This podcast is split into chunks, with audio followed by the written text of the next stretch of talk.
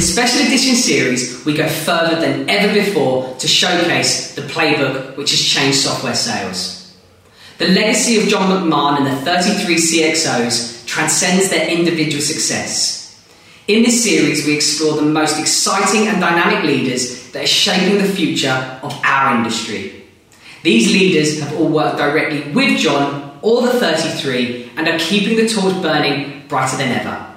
They have learned the playbook and building their own legacy. In this unique series, we consider the concepts which allow for the playbook to thrive in the modern world.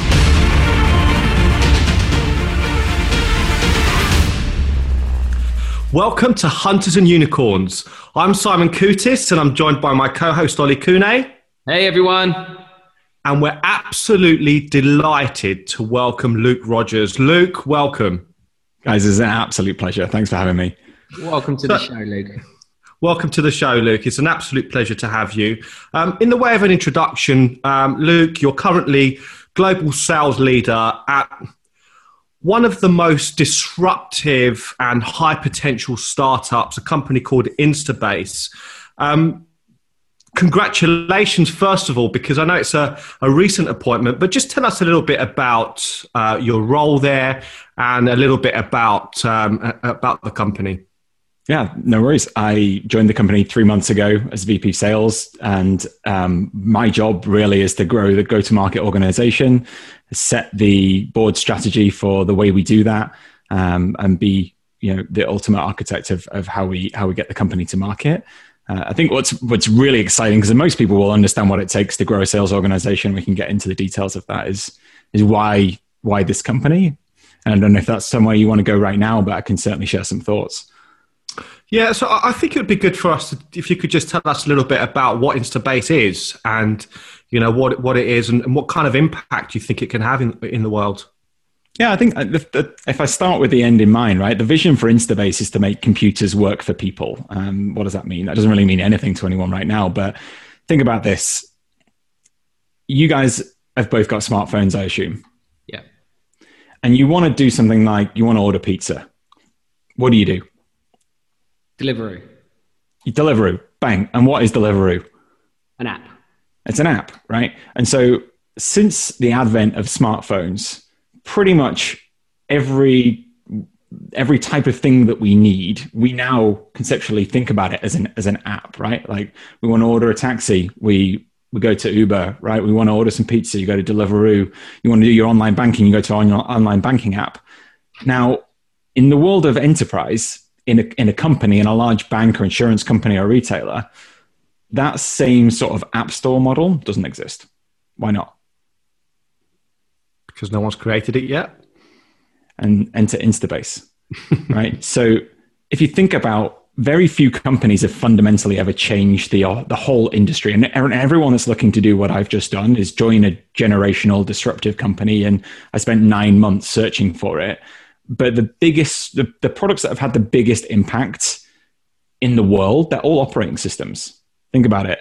They're Windows on desktop, all right, or Mac O S, or it's iOS or Android or mobile.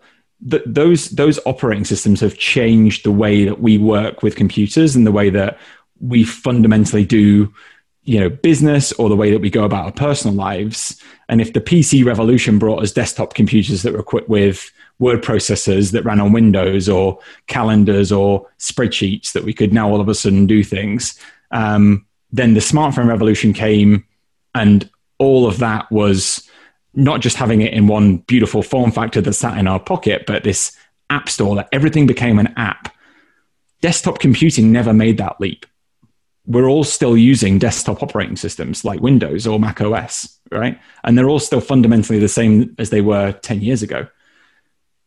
You have to get armies of developers to create highly bespoke software for really complex business processes like trading systems or um, you know, warehouse management. All of these things are typically written in endlessly complicated, massive programs that are you know, many, many, many, many lines of code with huge software development teams. Nobody has given these organizations the ability to deliver an app store-like experience to their employees.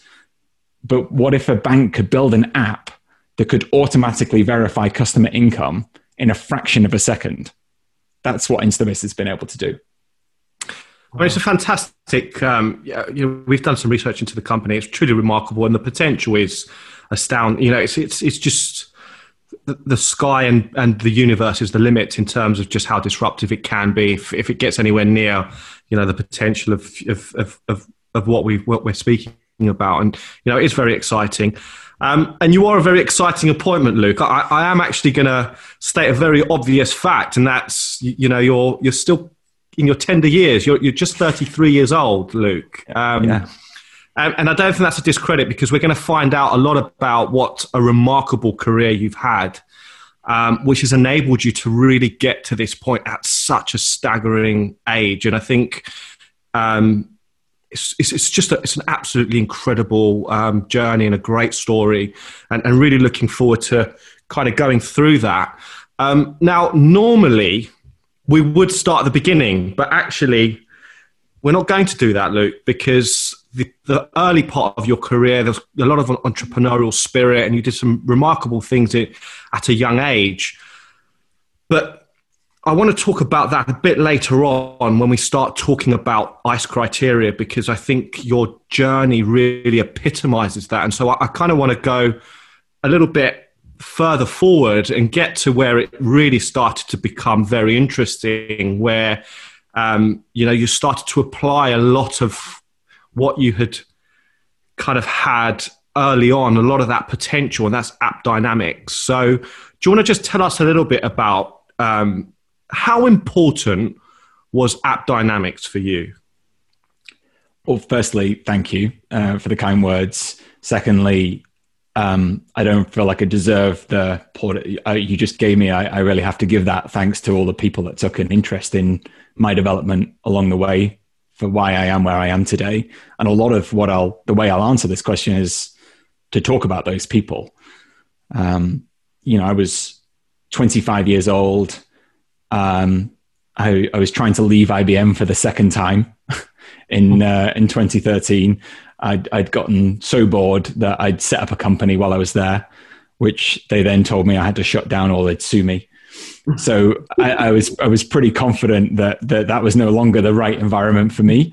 Um, so uh, so there, then I started the search, and um, you know, you guys are in the recruitment game, and I and I worked in software sales recruitment for a while too. And it's hard. It's really hard to pick. to pick a great company, right? Especially when you've never done it before, you don't know what you're looking at and you don't know who you're looking for.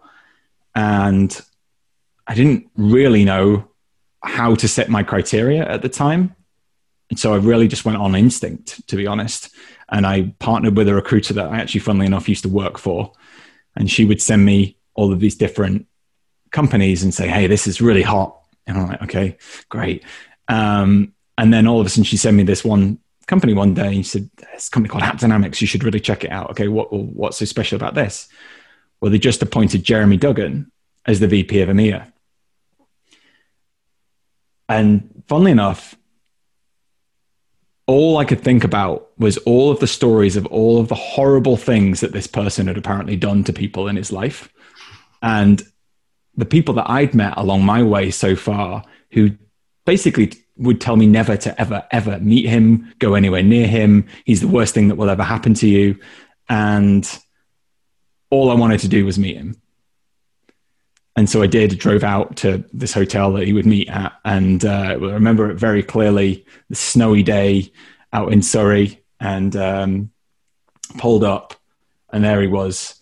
And I remember this distinct feeling of, I finally find, I finally found the, the kind of person that I need to be around. And, and this thought went through my head of all these things that people had said to me, don't go and meet him, was that if you were somebody that wanted to coast through life and have an easy life and just wanted to be mediocre, he would be the worst thing to ever happen to you. And then I thought, these are the people that have been telling me these things. And then I thought to myself, but if you if you want to make something of yourself, if you want to work hard, you want to put a bit of blood, sweat, and tears into something and and achieve your potential, this is it. This is the guy. And so that was that was it, guys. Like, you know, it, I remember this just moment. And then I went skiing for a week and I just didn't stop thinking about it for a whole week. And I was like, I just want to do this. I just want to go and jump off a cliff with this guy and give it a go. And I just put everything into getting that job. Brilliant. And there's always interesting stories. And I know that Jeremy and a few of the others have got some interesting interview techniques. That interview itself, is there anything you can tell us about it? Oh my God. Oh, I'll never forget it. Uh, it's a different hotel in Surrey, uh, but a, you know, a week later, and I get there and I, you know, I've done my prep and I've got my, you know, all my research in my binder and I'm fully suited up and ready to go. All my questions. I get there and I say, hey, would you like a copy of my C V? He goes, yes, thanks. I give him a copy of my C V. And he sits there and he looks at it and he leans back and he looks at me and he looks at it and he looks at me again and says, why the fuck would I ever hire you?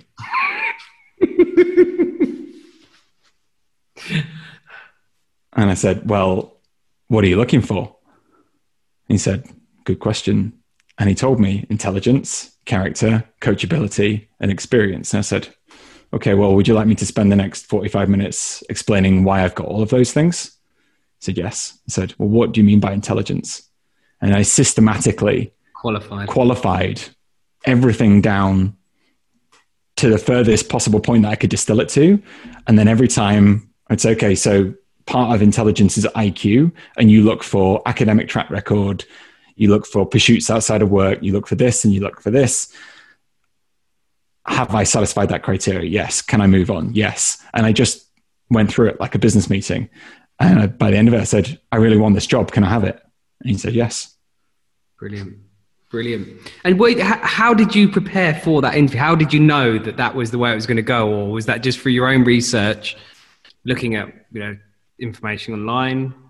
You know, um, The the recruiter that I was working with um, had known him a while, and he thought that she'd coached me quite extensively for that that meeting. Yep. And she'd give me advice, but what she said was run it like a business meeting. Right. And so that's what I did. Like, if you're going to go into a business meeting with a C I O, the first thing you're going to do is you're going to set an agenda and you're going to ask them if there's anything not on the agenda that they want to cover and what they are looking to get out of the meeting. And if you give them that, then what would that mean? Yep. And I just wanted to be, you know, as indicative of, like, experience didn't matter. There I was, I'd been five years in two massive tech companies. I knew I was the antithesis of what he was looking for. So I just needed to prove to him that experience was irrelevant, right? And that I also wasn't taking anything for granted. Why was he the, why were you the antithesis to what he was looking for? In your from, from everything that I'd heard, Jeremy was looking for A player software sales guys. I'd never sold software in my life. I'd, I'd been, I'd been, you know, a graduate at Cisco selling hardware, and then I'd been selling I B M global services for, you know, a year and a half.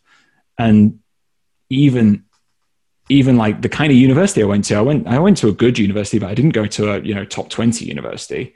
Um, I grew up, grew up, you know, in, in, in the North. I didn't play a lot of competitive sports because I was, I was not, not the right, uh, let's say, body type for that growing up as a kid.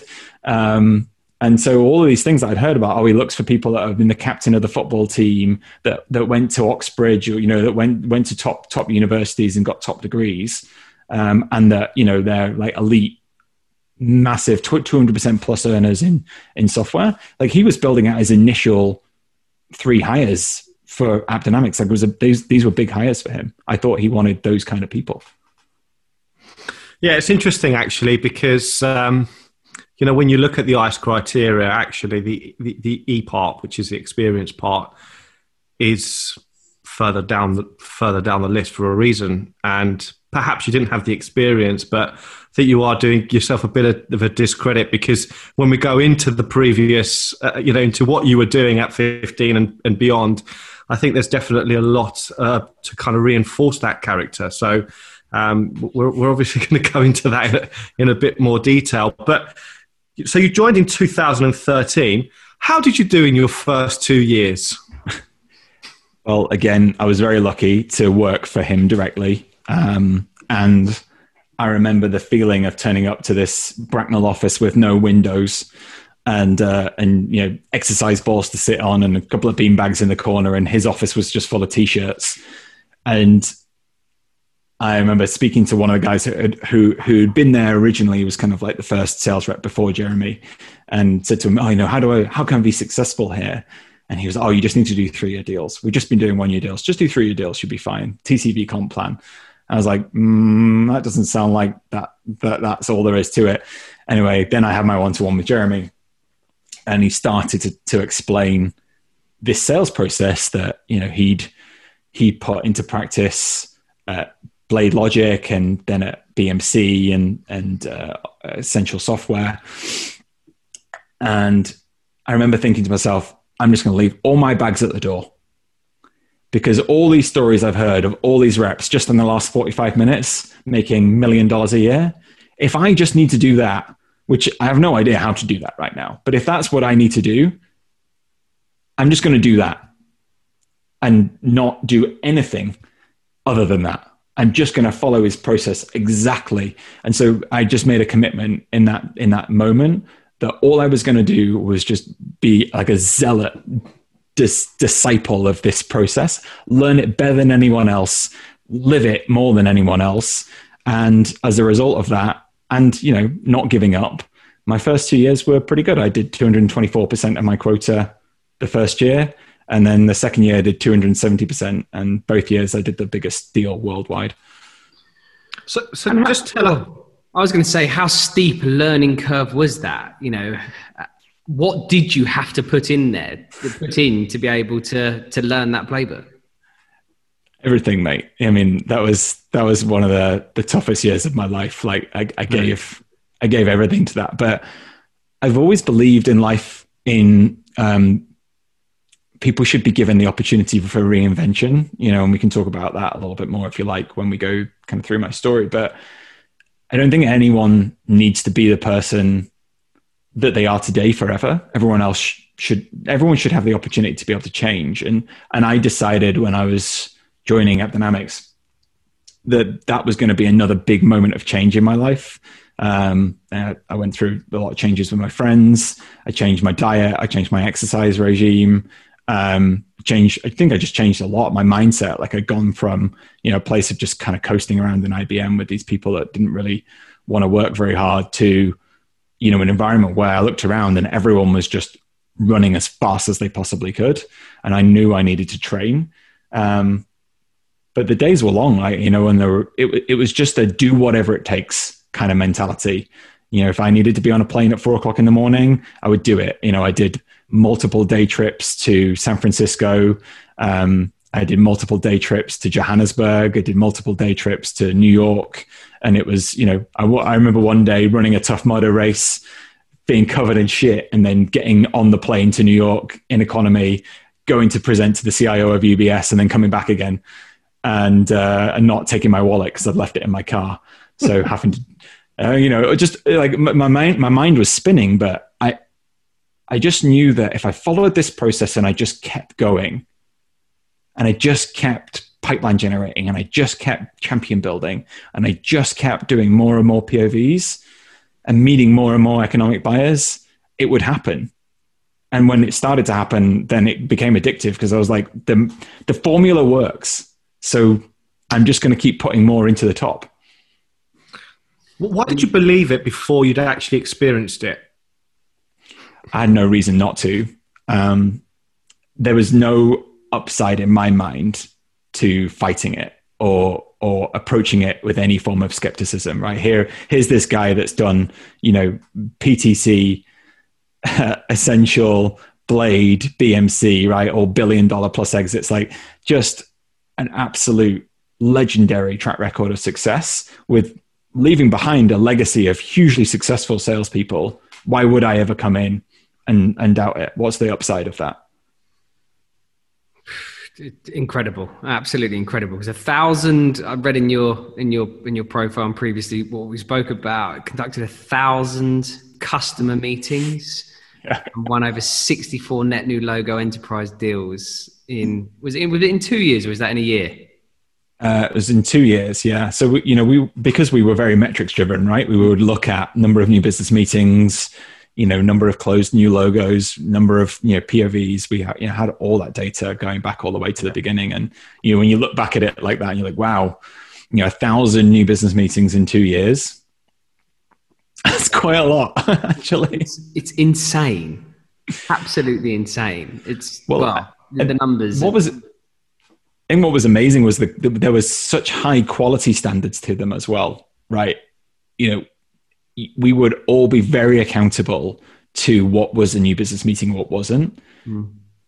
And we would really, really hold ourselves to that standard of not calling a coffee, you know, at lunchtime with, with a prospect, a new business meeting, because if we weren't turning up with a value pyramid, if we weren't turning up with a tailored demo, and we weren't turning up having done a discovery call, then it wasn't a new business meeting. So, um, yeah, it was just amazing. But he was, he was there. He went to so many meetings. I remember meeting him at seven o'clock in the morning at Costa in Liverpool, Liverpool Street, you know, just ready to go into U B S at yet, you know, yet another ungodly hour of the day. And I think that's what great sales leadership is, is, is when managers are with you in the trenches. Hmm. So, so tell us a little bit about the playbook um, that was kind of enforced there. Um, you know, t- tell us a, a little bit about some of the different elements that Jeremy and the, and the, and the team were kind of rolling out. Yeah. So um, enforced is obviously a way of putting it, you know, and, and certainly as you become a leader and, and you, you try and take this playbook and you, um, you, you know, you make it your own. Inspire is certainly what we, we, we strive for, right? We try and inspire the playbook. Yeah. um, I think definitely in today's climate as well, it's really important that people buy into things. I just don't think these environments of compliance are, are really, you know, around anymore. But really what it was, was believing that A plus B plus C plus D plus E plus F equaled a million dollar paycheck, right? And and knowing that, like, obviously a million dollar paycheck means different things to different people, right? Like for me at the time, all like all I cared about was buying a Tesla, right? And, and that's what I did. Like I bought a Tesla. It was the first shipment off the boat. It was like one of the first Teslas in the U K. And I was like, yes, I did it. I've made it. Um, and then it was like buy a flat, right? And everyone's kind of got a why at the time. And then it became pay for an expensive wedding, which, which you know, was, was also wonderful. But it, um, it was just about understanding that every time you did a new business meeting, there was a there's a conversion rate that you could expect, that it was a percentage rate you could expect. So if I did ten new business meetings, I would expect to, that six of those would turn into potential opportunities. And those six opportunities, I would do technical deep dives in. And of those, I would qualify out and I would be left with four. And those four, I would take to do proof of values in, right? Two of them would be urgent because the pain would be strong now, and two of them would be less urgent. So I would nurture those. And then that would give me a pipeline so that I could have two commit deals the next quarter and two upside deals that same quarter. And those two upside deals would then make up my, my following quarter. So what the playbook really enabled us to do was run a business based on leading indicators that enabled us to know, based on where we were today, where we would actually finish nine months from now. And so no longer were we chasing revenue. Revenue just became the byproduct of all the stuff that we were doing today. And we knew that if we kept doing the things that we needed to do today, the new business meetings, the P O Vs, the, the technical deep dives, all of the leading indicators, we would be wildly successful. And we could reverse engineer that maths into, into the stuff that we needed to get up and do every day. It's, it's, it's interesting that you say that, um, obviously you wanted to, to completely master that. You know, everything that Jeremy and, and the sales leadership around you were obviously inspiring. Um, so the first two years, obviously, you made President's Club with those remarkable numbers. But then two thousand fifteen, two thousand seventeen, your following two years, you were actually globally the number one sales rep, um, hitting four hundred sixty-two percent of your number, which is just staggering.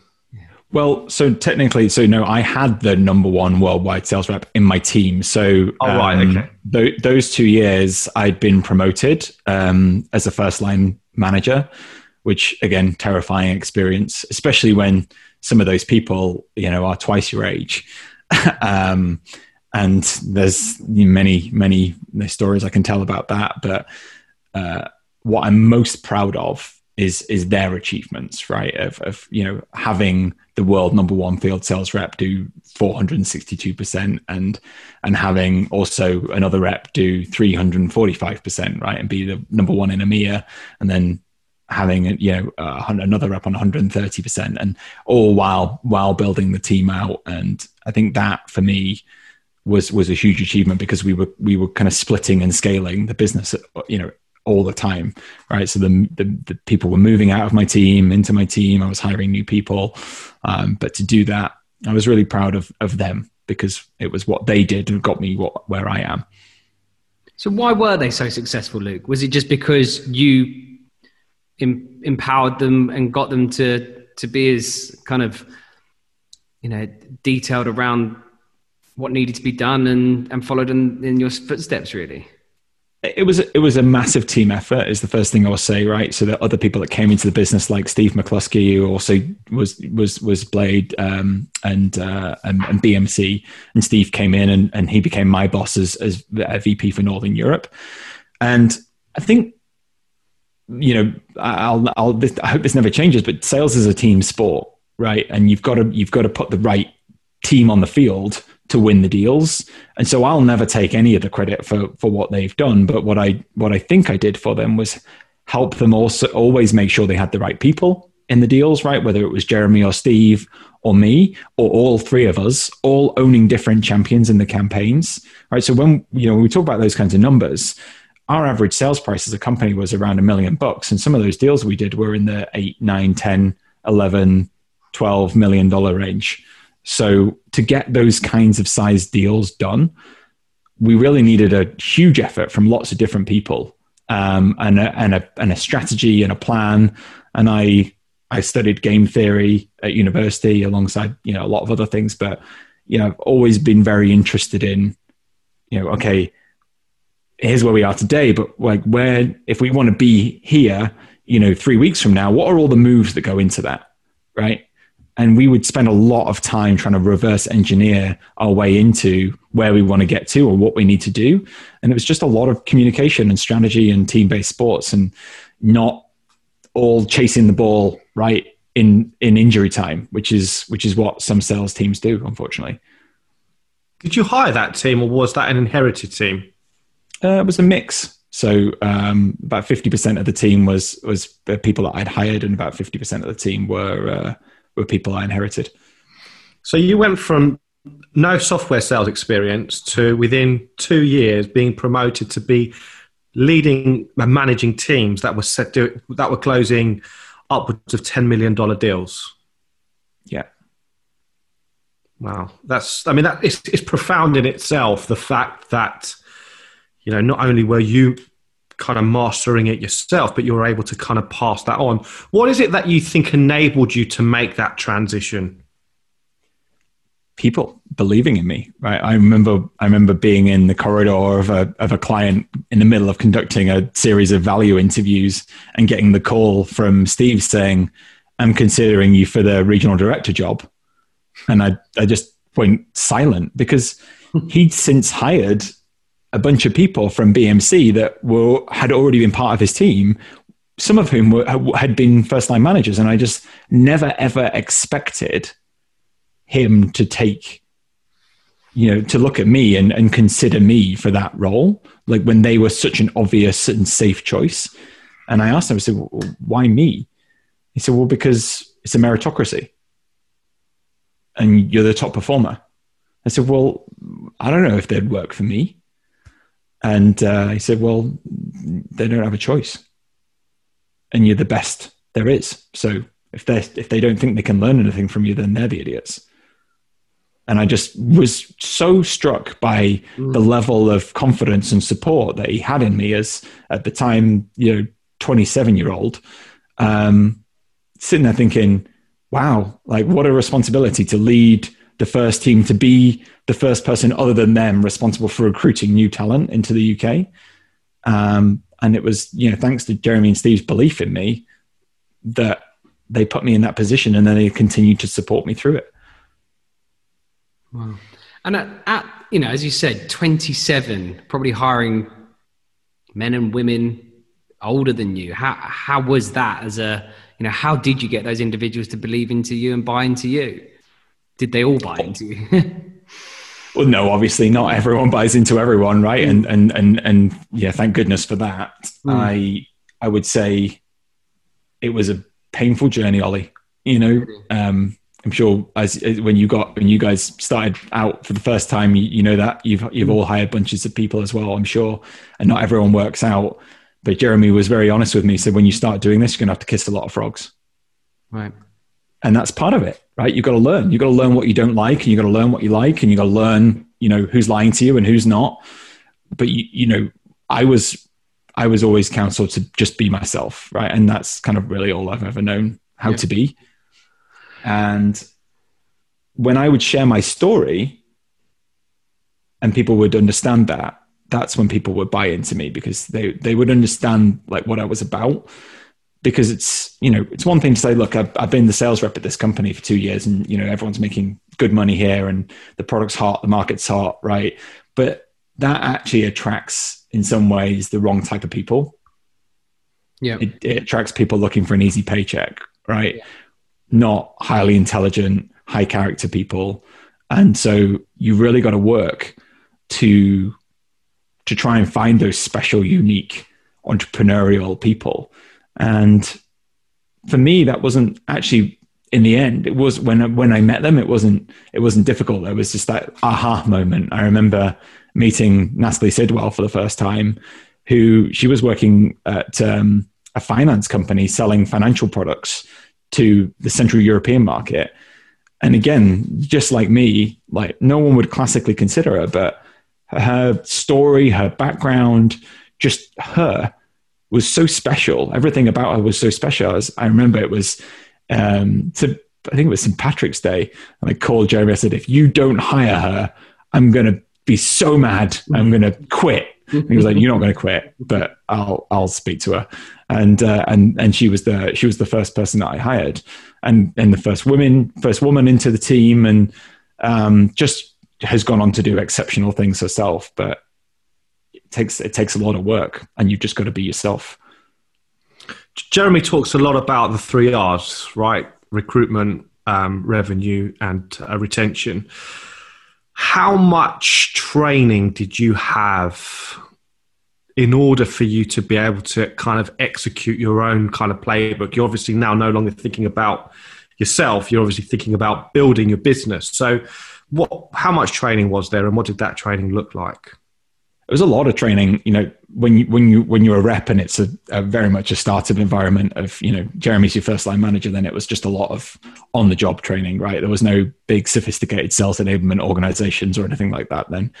Um, but then when we got into a point of scaling out the management team, we would always do quarterly management offsites, which would always be, you know, two day events where it would be a lot of training. Uh, I remember going and sitting in a hotel room in, in Amsterdam with him and Steve and a couple of the new managers that had started in Germany, and they kind of downloaded the whole playbook on us. And I remember sitting there going, okay, then great. And then, you know, then there was the, the next quarter, all the worldwide managers came to London, and there was a big pile of resumes. So like, I think, you know, John McMahon talked about this in, in his podcast with you guys of, you know, getting people to go through the resumes. The awkward part of that story was that my resume was anonymized and put in that pile.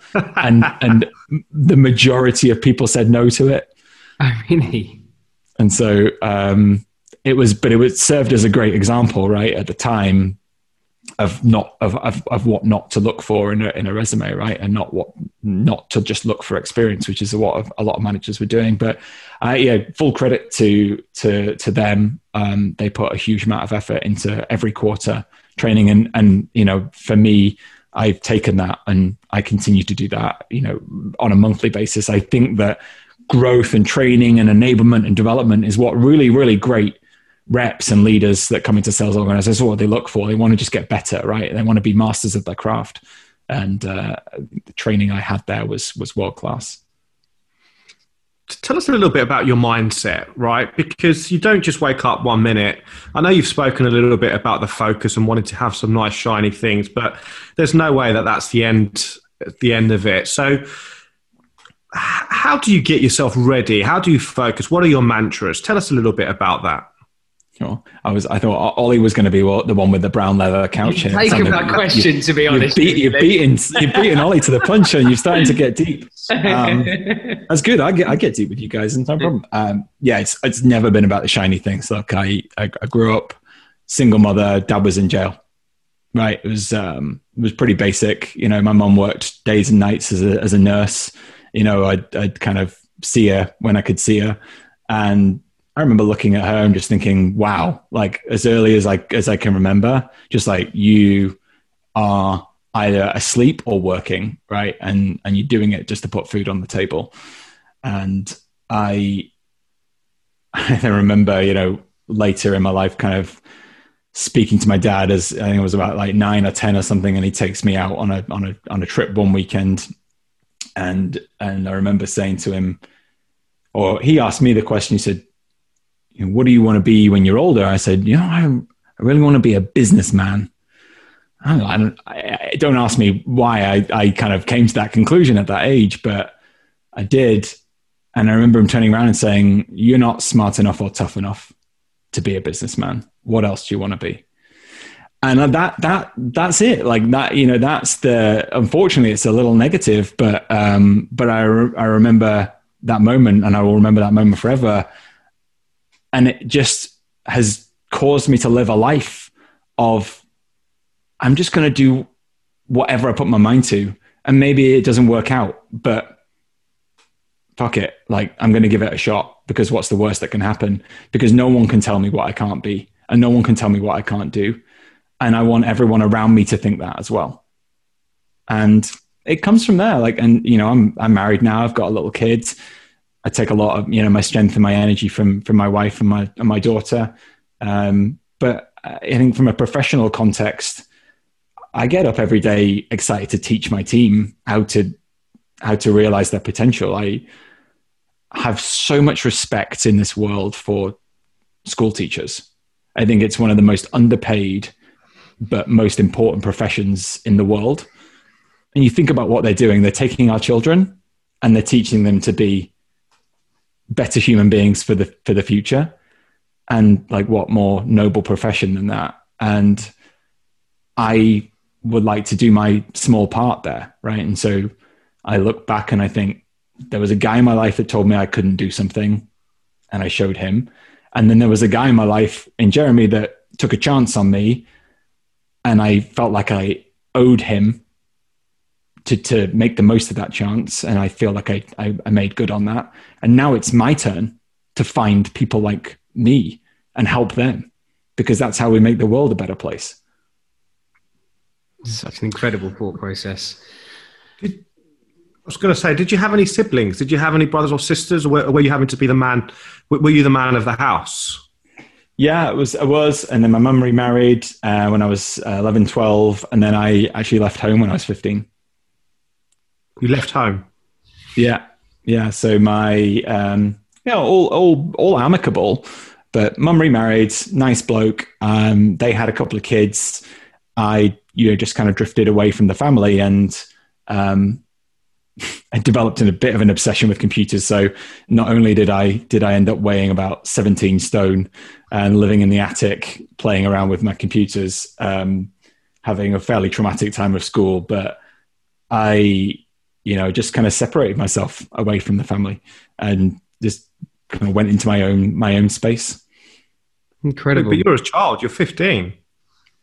Yeah. Yeah. But you, you know, like think, think back to, you know, times when, you know, people lived on farms, right? And the, you know, we didn't have all of what we have today. Like, you know, fifteen was, you send, people were sending fifteen year old kids into battle in the, in the Middle Ages, right? It was just, you know, think about all the, all the all the young kids that went off to war, right? It's it, you just got to grow up when you got to grow up. And I don't know, I always always had older friends, and like I said, my, I don't. There, there was never any breakdown in relationship. I just I just naturally drifted away from the family, and then I'd set up a company, and I was making so much money through that at that age that I could afford to pay the rent on the house. Insane. I think it's probably a good time to to step into that point, right? So, you know, looking back on there, and I think we we will come back to AppDynamics, but in, so tell us a little bit more about, about the business that you set up here, Luke. And so it was a, a business where you fix computers and yeah i mean let's yeah I'll, I, you know let's just call it out what it was. Like, you know, I, I was i was thirteen. My mum paid, you know, enough money to send me off on a computer course with a bunch of fifty year old blokes. I learned how to, you know, completely build a computer from scratch, you know, build uh, deploy the operating system, fix it. I, I got down to, you know, all the low level information that I would need in order to essentially fix any any Windows computer. And uh, so I stopped having to pay to get my own fixed, which is really her motivations for sending me on that course. But then that, what that turned into is like just bit by bit, people in the in the community started to realize, oh, there's this kid, he can fix computers. So there I was skating around the neighborhood on my skateboard, you know, going around charging fifty pounds an hour and just sitting, having a cup of tea with a mum who didn't know how to use Internet Explorer, right? Or downloaded way too much spyware or malware. And, you know, before I knew it, like the business was just turning over hundreds and hundreds and hundreds of pounds a week and thousands a month. And then um, I got into the business of selling uh, P Cs that I would build. So I was doing a weekend job at, at uh, Comet, for those of you who remember that, right? I was like, I was working in the P C section and I realized, hang on a minute, these things are really expensive and not very good. Um, and I can build this same thing here for one hundred fifty quid less. And so that's what I started doing. And then I set up a website back in, what was it, two thousand, two thousand one, um, and started an e-commerce business where people could buy, they can configure and buy their computers online. And then they could buy them with like home care packages that I would service. There was a couple of guys at, at, uh, at school that would like work with me to go out and do some of the calls uh, if people needed people needed you know you to come out to the house. I go out and set up Wi-Fi networks for people. I'd set up um, you know small offices for people. I'd do out of hours, so I'd get home from school and then I had this this dedicated phone line in my bedroom that rang from six p.m. till six a.m. and anyone could call it, and it was a premium rate line. And then I'd come out for one hundred fifty pounds an hour, so I'd just get out of bed and get in my car and go somewhere. Um, and it just, I then I started, I learned web design, so I started building websites for people, and eventually it was it was turning over close to a quarter of a million quid a year. And, and then I, then it, then it then I became ready to go to university and had to make a decision. At fifteen, days. At fifteen, back in two thousand one. That is absolutely incredible, Luke. Um, Thanks. And again, making huge sacrifices, right? Um, Just to bring a bit of context here, because Ollie and I, when we were kind of looking at your background, Luke, people, I don't know whether you realise, this is the time when we were, you know, pissing our parents off because it's fifty-six K, um, you know, dial-up modems, and you know it wasn't as you know computers and stuff wasn't as prominent. We just about had mobile phones. You know, this was just at the beginning of this, so it's it's really really entrepreneurial because it was so ahead of probably what a lot of other fifteen year olds were even thinking about at that at that time. Yeah, it was it was a lot about survival as well, though, right? Like, you know, you if you want to go out on your own. And, you know, I knew I needed to make money. I, you know, I was making what, five pounds a week mowing a lawn. I was making, you know, three pound fifty a week doing a paper round. I was like, hang on a minute, I can make fifty pounds an hour doing this. Um, great, you know, I can get out of home. Great, great, I can, I can buy a car. Great, you know, my, my parents didn't have a lot, so that was it wasn't really a choice in my mind. Wow. So you've. Okay, so at that point in two thousand six, was that after you graduated in two thousand eight, didn't you? Yeah.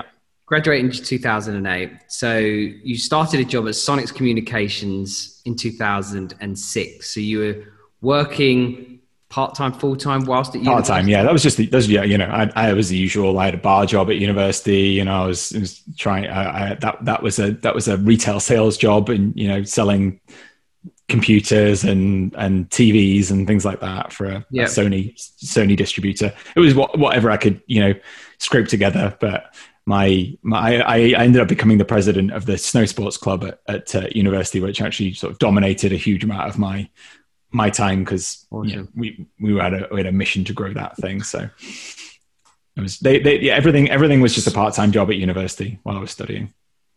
Incredible. Why did you want to go to university? You know, a lot of people in your position would have just stuck to it and thought, I can do something. What was it that pulled you to university at that point? And no, off- no offense to any of, of your listeners from Bolton, but have you ever been to Bolton? No, I haven't, no. That probably says a lot. Yeah, no, I just, it was about, it was, you know, I always knew there was a big world out there, right? And that, unfortunately, like, you know, you grow up in the North, you you realize everyone everyone in the North hates everyone in the South, and you're like, why? And and then you kind of realize it's like, oh, okay, there's because there's more down there, right? And so um, I was kind of really a, a point of, well, do I just stay here and this is kind of what I do and this is what I am forever?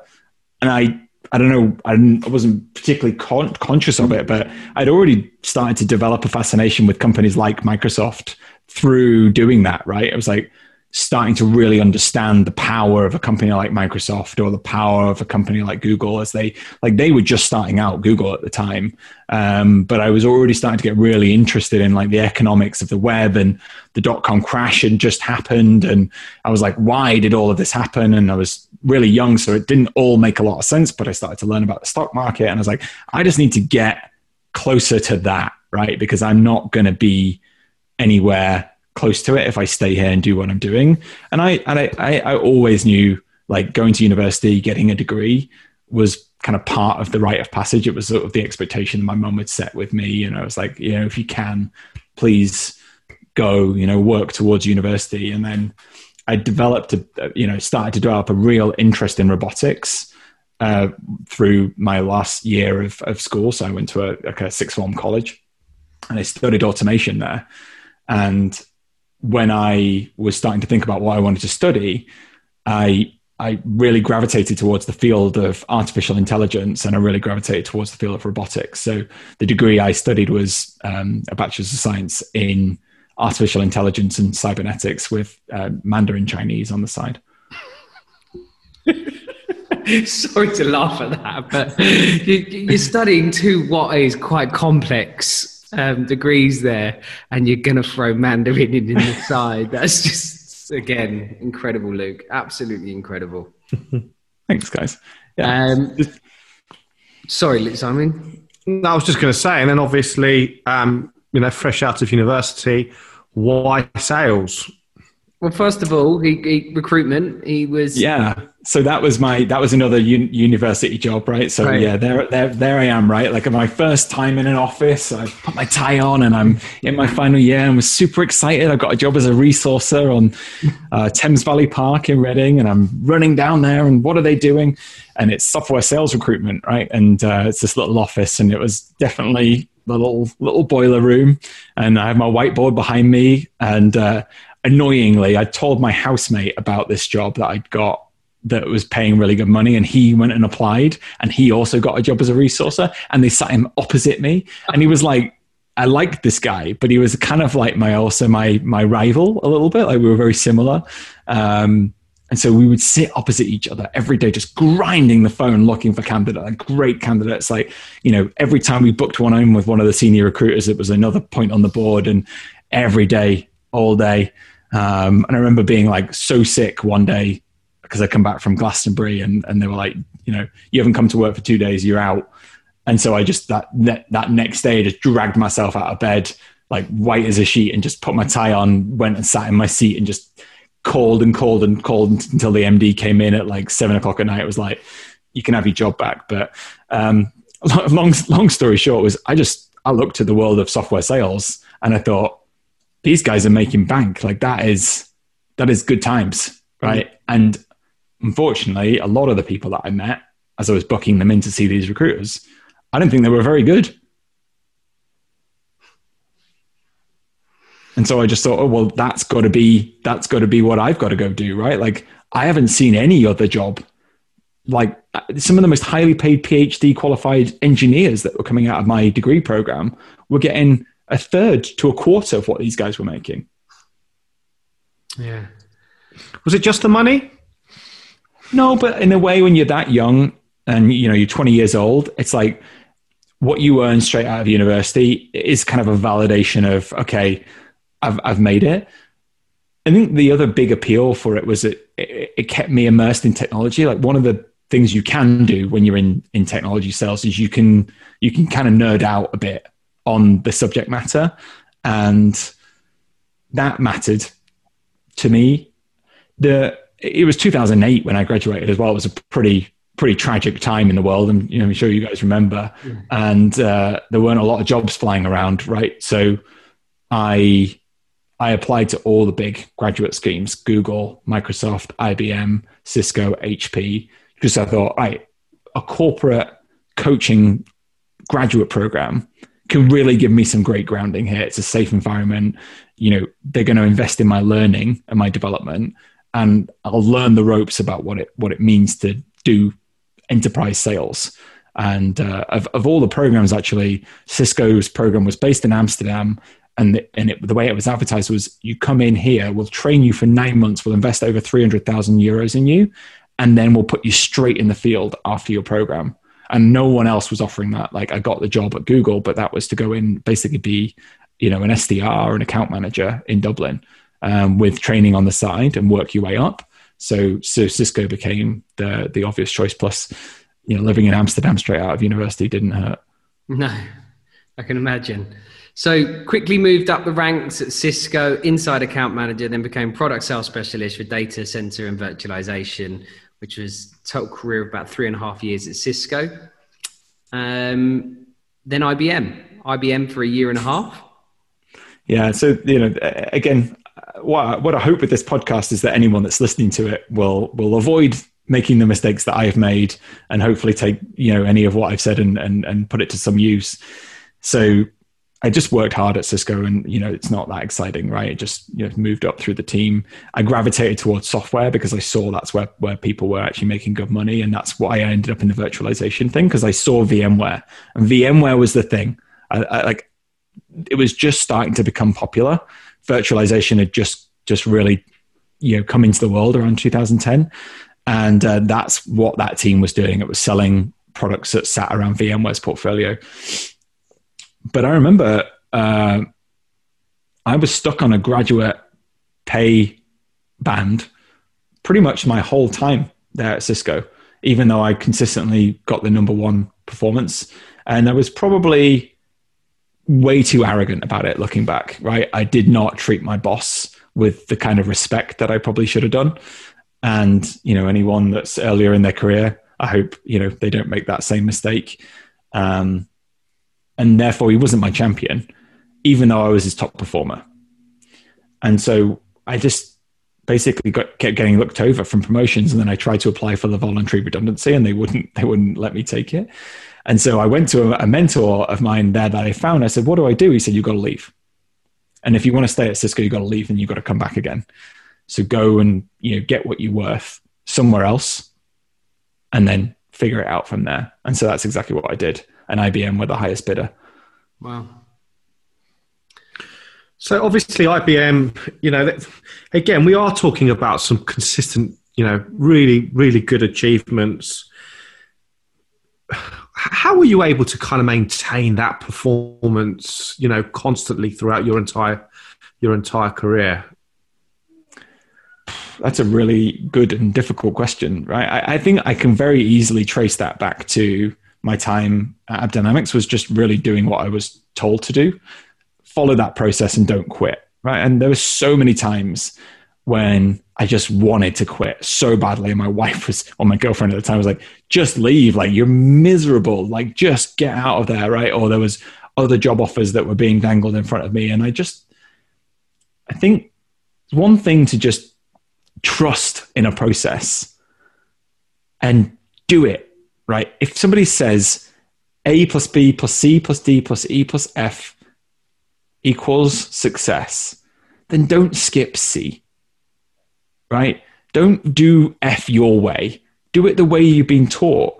And when you're doing it, no matter how hard it gets, don't quit, right? Like if I, if I think about the things that I've been able to do, it's really just been as simple as that, guys. Like just keep going. Right? Just keep swimming, to quote Dory, from Finding Nemo, and and you can tell you've just that that that came from working weekend jobs at Comet, actually, with with find, Finding Nemo and repeat every day.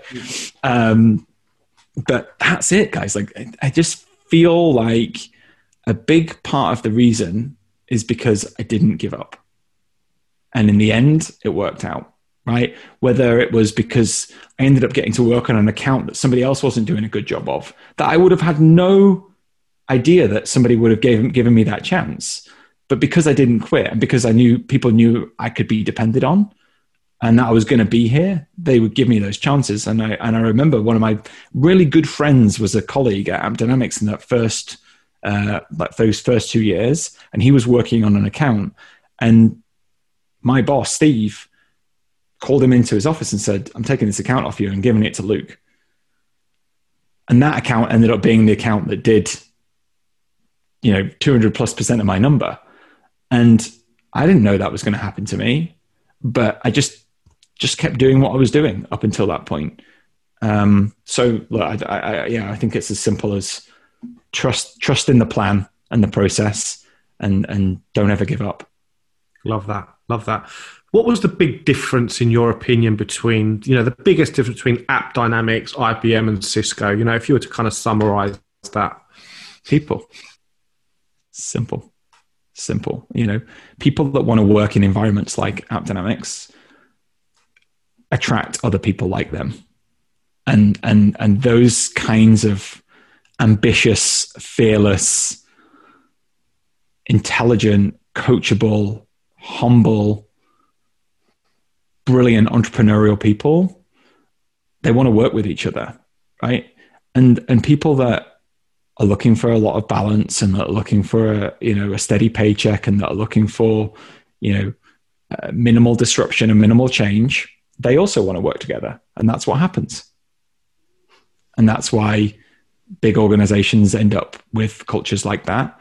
And actually those big organizations are quite happy with that because they're so difficult to run at that scale. You can model an entire revenue business for a company like I B M on seventy percent quota achievement or less. As long as you know what you've got, right? But when you put one AppD style person in an environment like that, then it's really disruptive. And that's, that's the situation I've been in. Those first five years, I look back, it was really disruptive. And it, and it got that way towards the end of the AppDynamics journey as Cisco started to come closer and closer in after the acquisition. Yeah.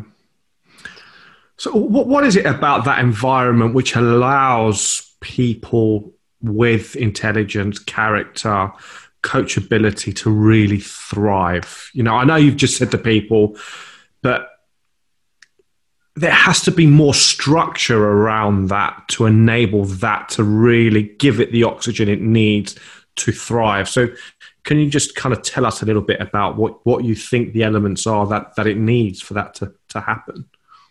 Yeah, it's, it's a, that's a great question. I think that taking the limiters off, right? If you think about, you know, we, we've probably all owned cars, right? They've got rev limiters, right?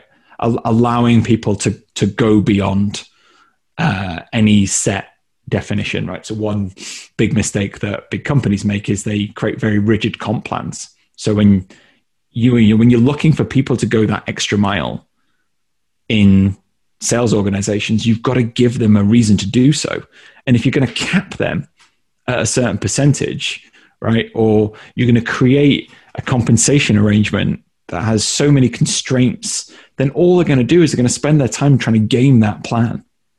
But if you make it simple, and you make it merit-based, and it's about the more I put in, the more I get out, then then people will just thrive. They'll they'll they'll do their thing, right? And if you give them the right training and the right mentoring, I think people can achieve things that they didn't think they were possible of. That's what happened to me. A part of it is, as well as being very adaptable. So as a leader, I think it's really important that you aren't rigid in your plans, and knowing that when you're in a high growth, hyperscale environment like that, you've got to change. So one of the things that we, we did regularly in AppDynamics was, you know, it was always that I owned the accounts in the U K, even when I had a team of twenty-four people.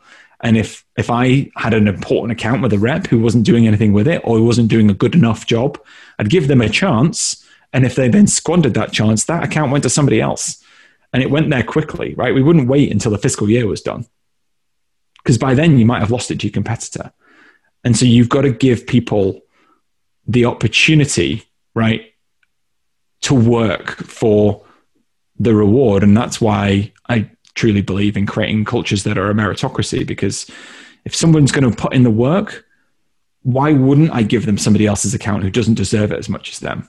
So I think like leaders that are adaptable and that are willing to change and kind of go back on the plans that they make and and and acknowledge that that perfect plan that they spent all this time presenting to the board isn't necessarily the the, the right plan one hundred percent of the time. Like you've got to be able to change. You've got to be able to adapt. So how much of that have you are you now taking with you to in, uh, Instabase? Um, w- what is it you're really, really kind of focusing on, and What, what what from those learnings are you kind of trying to to, to adjust and, and, and adapt and leave behind? Yeah, so um, I'll start with the geeky stuff first. Um, so, you know, we had a little laugh over my ridiculous degree, right, Ollie? So, you know, this this obsession with science and process and mathematics and engineering is, is like, that's, that's pretty hardwired in me. That's where I came from, right? Um, so with the degree in A I and cybernetics, like the, the like the cybernetics definition is really interesting. People think cybernetics is at cyborgs. It's not. Actually, it's it's the science of, this is really boring, I apologize, the science of communications and automatic control systems in both machines and living things. Okay, so what does that mean? So like there's feedback loops that exist in the world, right? Like Everything, everything kind of has a feedback loop. It has a process. It has a cycle. Um, you know, when, when we when we hear a noise, we might we might jump out of the way. Right, that's like a feedback loop that's occurring in in us, in in humans, in living things. And so my vision here is to take all of this experience that I've got and learn along the way, the playbooks, all the endless training, and to codify every element of selling. So McMahon did it, right? Like you guys interviewed him. He he took what was uh, he was it was kind of around him from the leaders that that brought him in there, and he codified it in the first instance. And then the the thirty-three C X Os that you profile, right? They then took that and then they kind of made it theirs. And what I want to do, because Jeremy had a degree in English, not in cybernetics, is to codify every element of selling into like a formula that it's so flawless that any intelligent and coachable individual, regardless of their experience, just like me, can thrive in that, where it really is like a piece, a piece of maths that they can look at and say, like, not just A through F equals success, but like, what is A and what are all the subcomponents of A that I need to do to be great, right? And do all of that in a, in a way where I, I've dispelled this art into, into such a science that I can create this elite sales force without just having to hire, you know, lions or anything like that. Just brilliant, brilliant, determined people that can learn to take this playbook that no one has ever been able to break down to that level and build an unimaginably elite and consistent and challenging and engaging salesforce who just obsess about the success of their champions. Like the one thing that turns me off in my hiring process is when I ever meet anyone that is really just coming at this from a selfish motivation, and that's all there really is to it. I'm I'm kind of done, because it doesn't just say to me like, all you care about is money. It also says like, that's the way you're going to treat your customers. You're going to do a deal and you're going to move on. And that's not what I want. I want people to obsess about the success of the champions that do their job for them, right? This day and age, we're not selling software. Our champions are selling software. And it's our job to make our champions successful. That's what we're doing.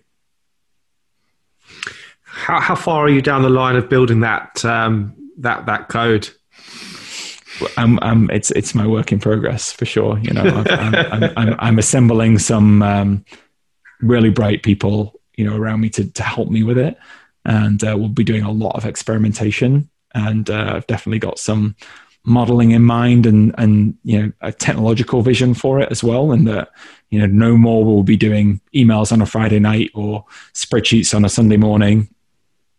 This stuff should live in systems of engagement. We can't be running out there selling some of the most sophisticated technology on the planet and being, you know, spreadsheet driven in the background. So if you were to summarize, why should someone come and work for you at uh, Instabase? What would you say? I will obsess about their development. I I will give them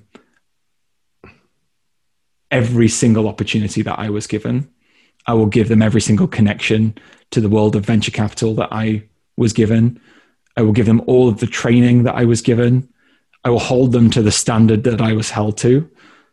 And I will make sure, I will make it my personal duty, never, ever, ever to lower the bar by only ever hiring people as good, if not as, if not better than them, so that they can continue to grow and be excellent every single day.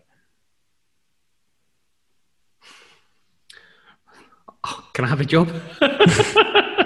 No, just kidding. Um, no, it's an incredible thought, and I think, you know, it leads nicely on to kind of a bit more understanding around um, the Revenue Collective, which is what you've got um, involved with now, which is a really interesting group. Can you tell us a little bit more about that? Yeah, sure. Uh, so the story was, I moved to Toronto. I, I don't know anyone, like, other than my wife, who's from here. Uh, we have a baby. I've left all my mates behind. And I meet up with a guy who's a friend of a friend, and uh, we're having a beer. This is back when you could do that. And I'm like, hey, I'm new.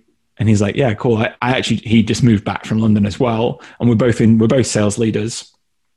And I said to him, you know, this has been great. Like, I've really appreciated the opportunity just to kind of talk about my challenges as a sales leader and, and like the kinds of things that I'm going through. And, you know, at, at that point I was running a you know, pretty big business, one hundred fifty million dollars business with, you know, many, many, many people, fifty-four reps.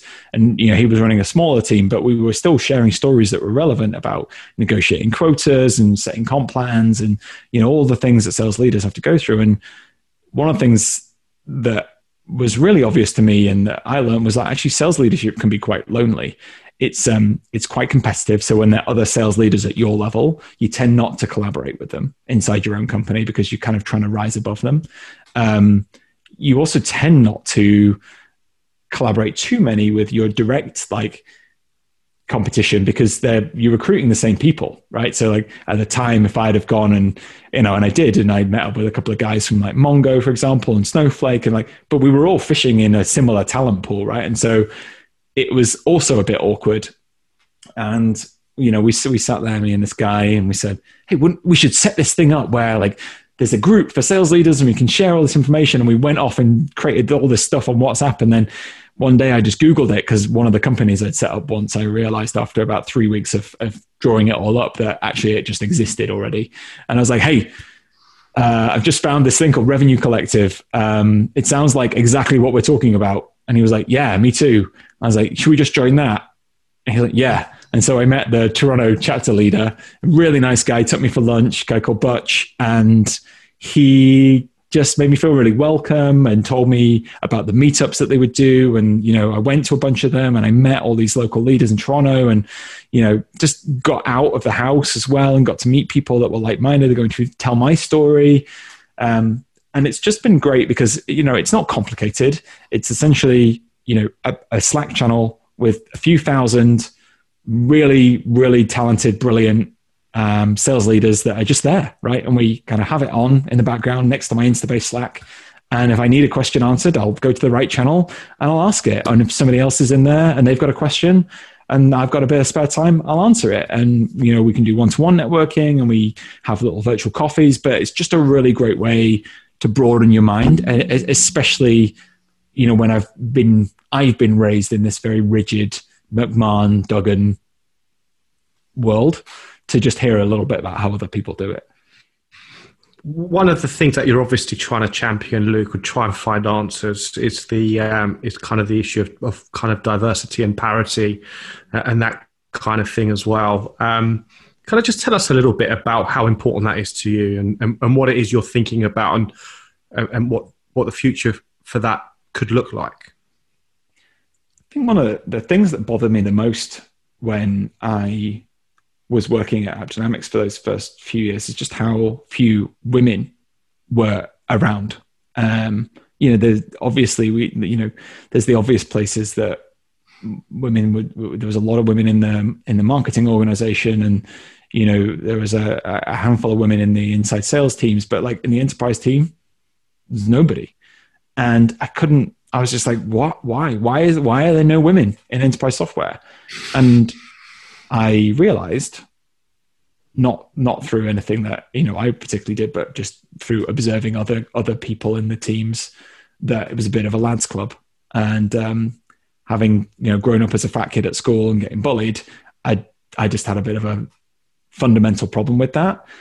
And I realized that actually ICE, you know, prioritizing recruitment experience last in the recruitment process, is a really great way of solving that problem.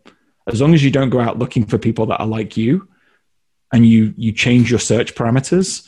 So one of the things, we stopped looking just at software companies or even at tech companies. And then, you know, found looking in finance, there were a lot more really smart women working in finance.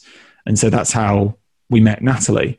And then we started to look at, you know, MarTech and, and other types of, of technologies and other types of careers, um, to just like, tr- like research sales and, um, you know, other, other financial services organizations. So really just forgetting where they were, but you know, you obviously need some sort of company, right, to to anchor a search. You guys know this, you know, better than anybody, and it was difficult, right? But uh, I was fortunate enough to have a few great recruiters around and work with them very closely as partners to really reestablish what we were looking for. And then as soon, it's it's like a flywheel. As soon as we got Natalie in the team, um, we we started to naturally attract more women, um, and then.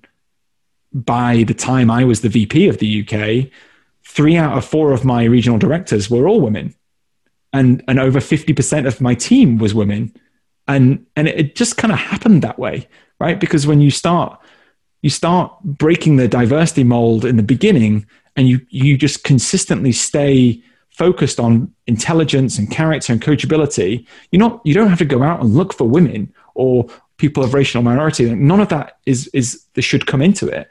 Just go and look for intelligent people, but just stop fishing in the same pond. And that's all we did.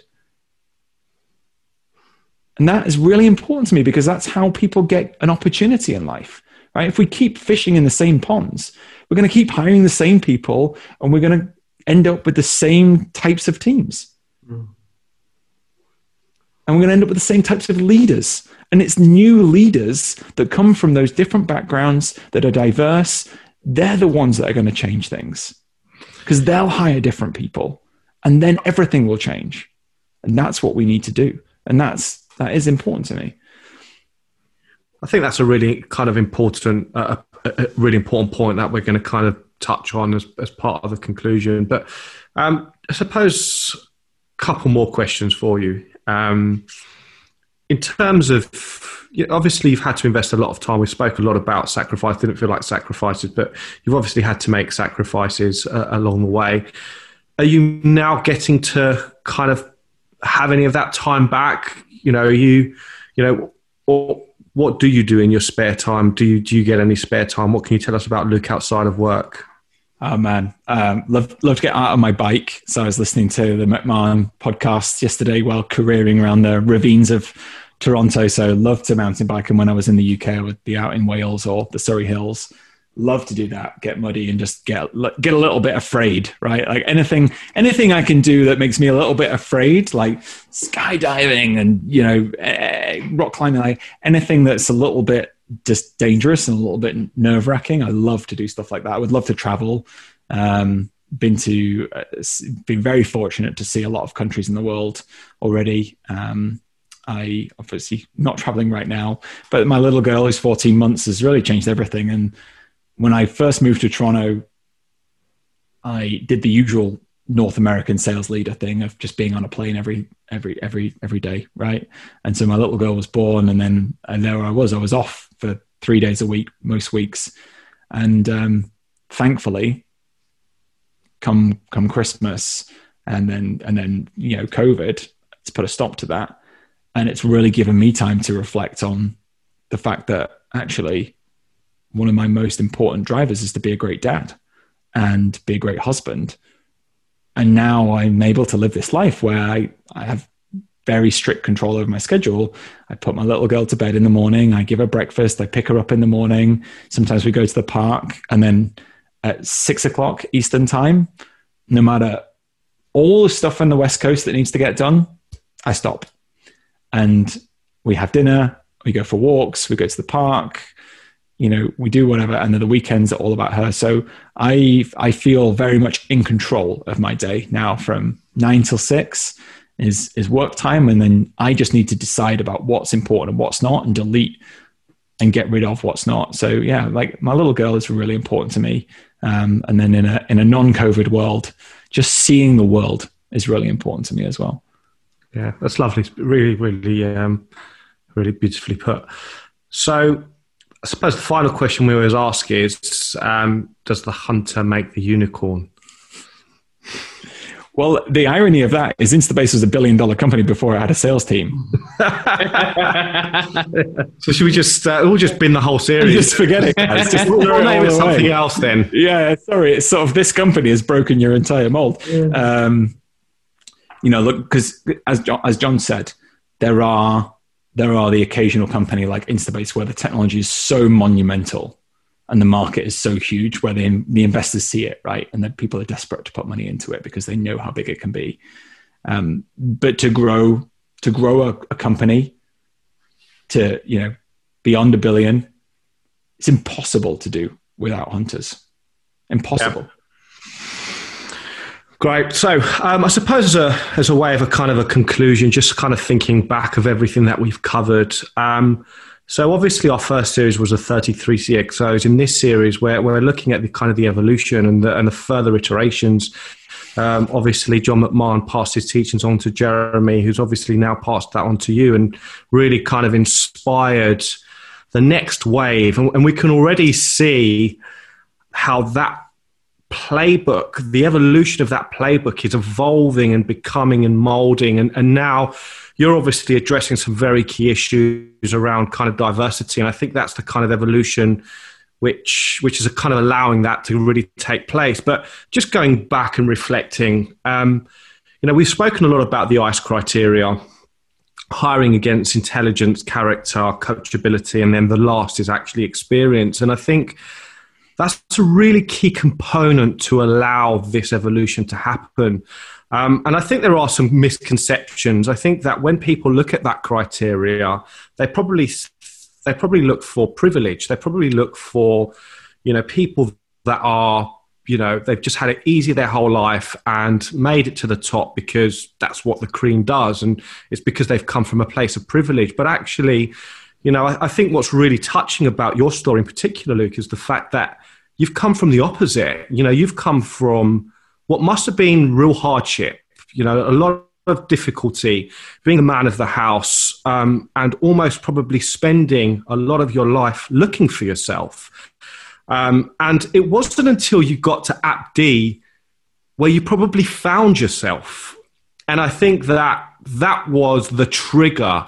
There's obviously a huge amount of potential, and the ICE criteria is designed to enable and trigger that potential.